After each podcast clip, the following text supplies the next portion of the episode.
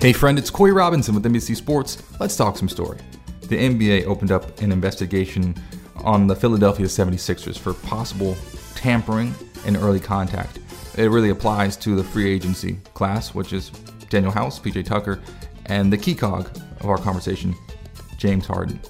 James Harden declined a $47.4 million player option for 2022 2023. And he signed this new deal it's a two year deal worth $68 million. And this year, 2022 2023, he's guaranteed $33 million. The fear is was there a handshake agreement in place? And if so, that would be in violation of the collective bargaining agreement. The, the key question here is Is there a handshake agreement in place where after this deal, James Harden can get paid a boatload of money? Kind of like an IOU. Hey, you did us a favor we wanted to win a championship. We had a window.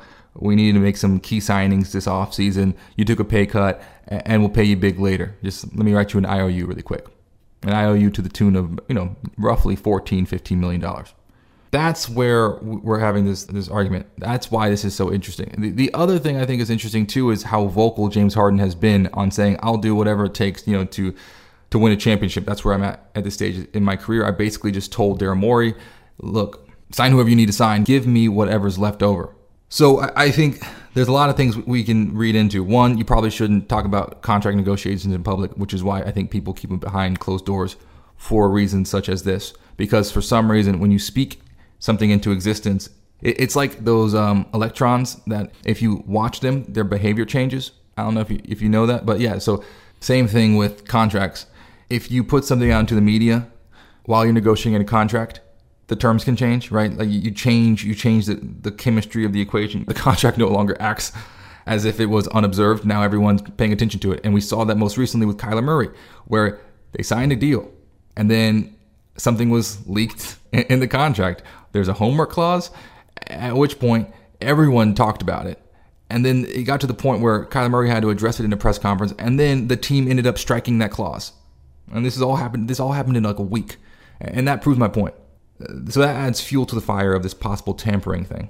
The other thing I think is interesting is yes, this is uh, the idea of having a um, a handshake agreement on a future contract. That's against the, the current collective bargaining rules. But I do think this is just an aside. This is what we're talking about the state of the, the union right now. I think that in the NBA, what's happening is detrimental, in my personal opinion, because what, what ends up happening is you're not seeing team building you're seeing the rise of the individual. And I understand that that's probably good for the NBA as a brand to a certain extent because in the past you might have like two or three teams that are really good or like you think about the arc of the NBA. You had the Celtics and Lakers rivalry throughout decades, whether it was Jerry West and and Bill Russell going at it or whether it was Magic Johnson and Larry Bird going at it. But that, you know, that provided a, a really big favorable wind to the NBA.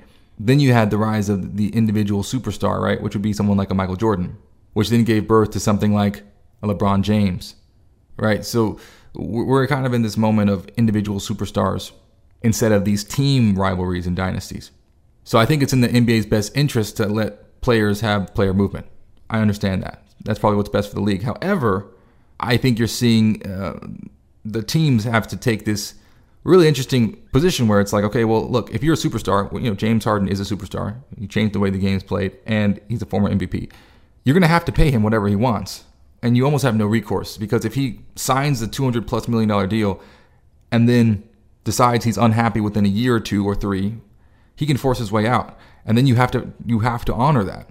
And, and we've seen a lot of players start understanding their power and taking full advantage of it, and, and leaving, in my mind teams in a very bad position. Historically, teams have had all the power. So in the grand arc of, of you know the NBA history, it's evening out. It's reverting back to the mean. But in this moment, it seems unbalanced, and that's kind of what I think is is key as we discuss James Harden here.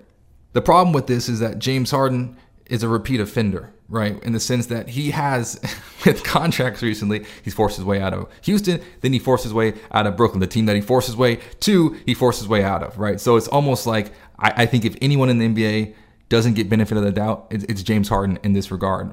But ultimately, this concept of, hey, an, an IOU to your team, to me, that makes sense as like being a good partner. But it would make sense in a different era of the NBA because you say, look, we have a relationship. I understand. You're good for it. I'll take a 15, 14 million dollar pay cut. Just pay me back later. It's like going to dinner with your friend and they forgot their wallet. No worries. I know I know you're good for it. Pay me back later.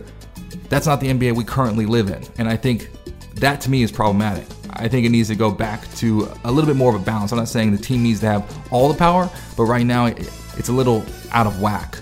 I'm Corey Robinson with NBC Sports. I'd love to hear what you think. Please reach out to me on social media using the hashtag Corey Story.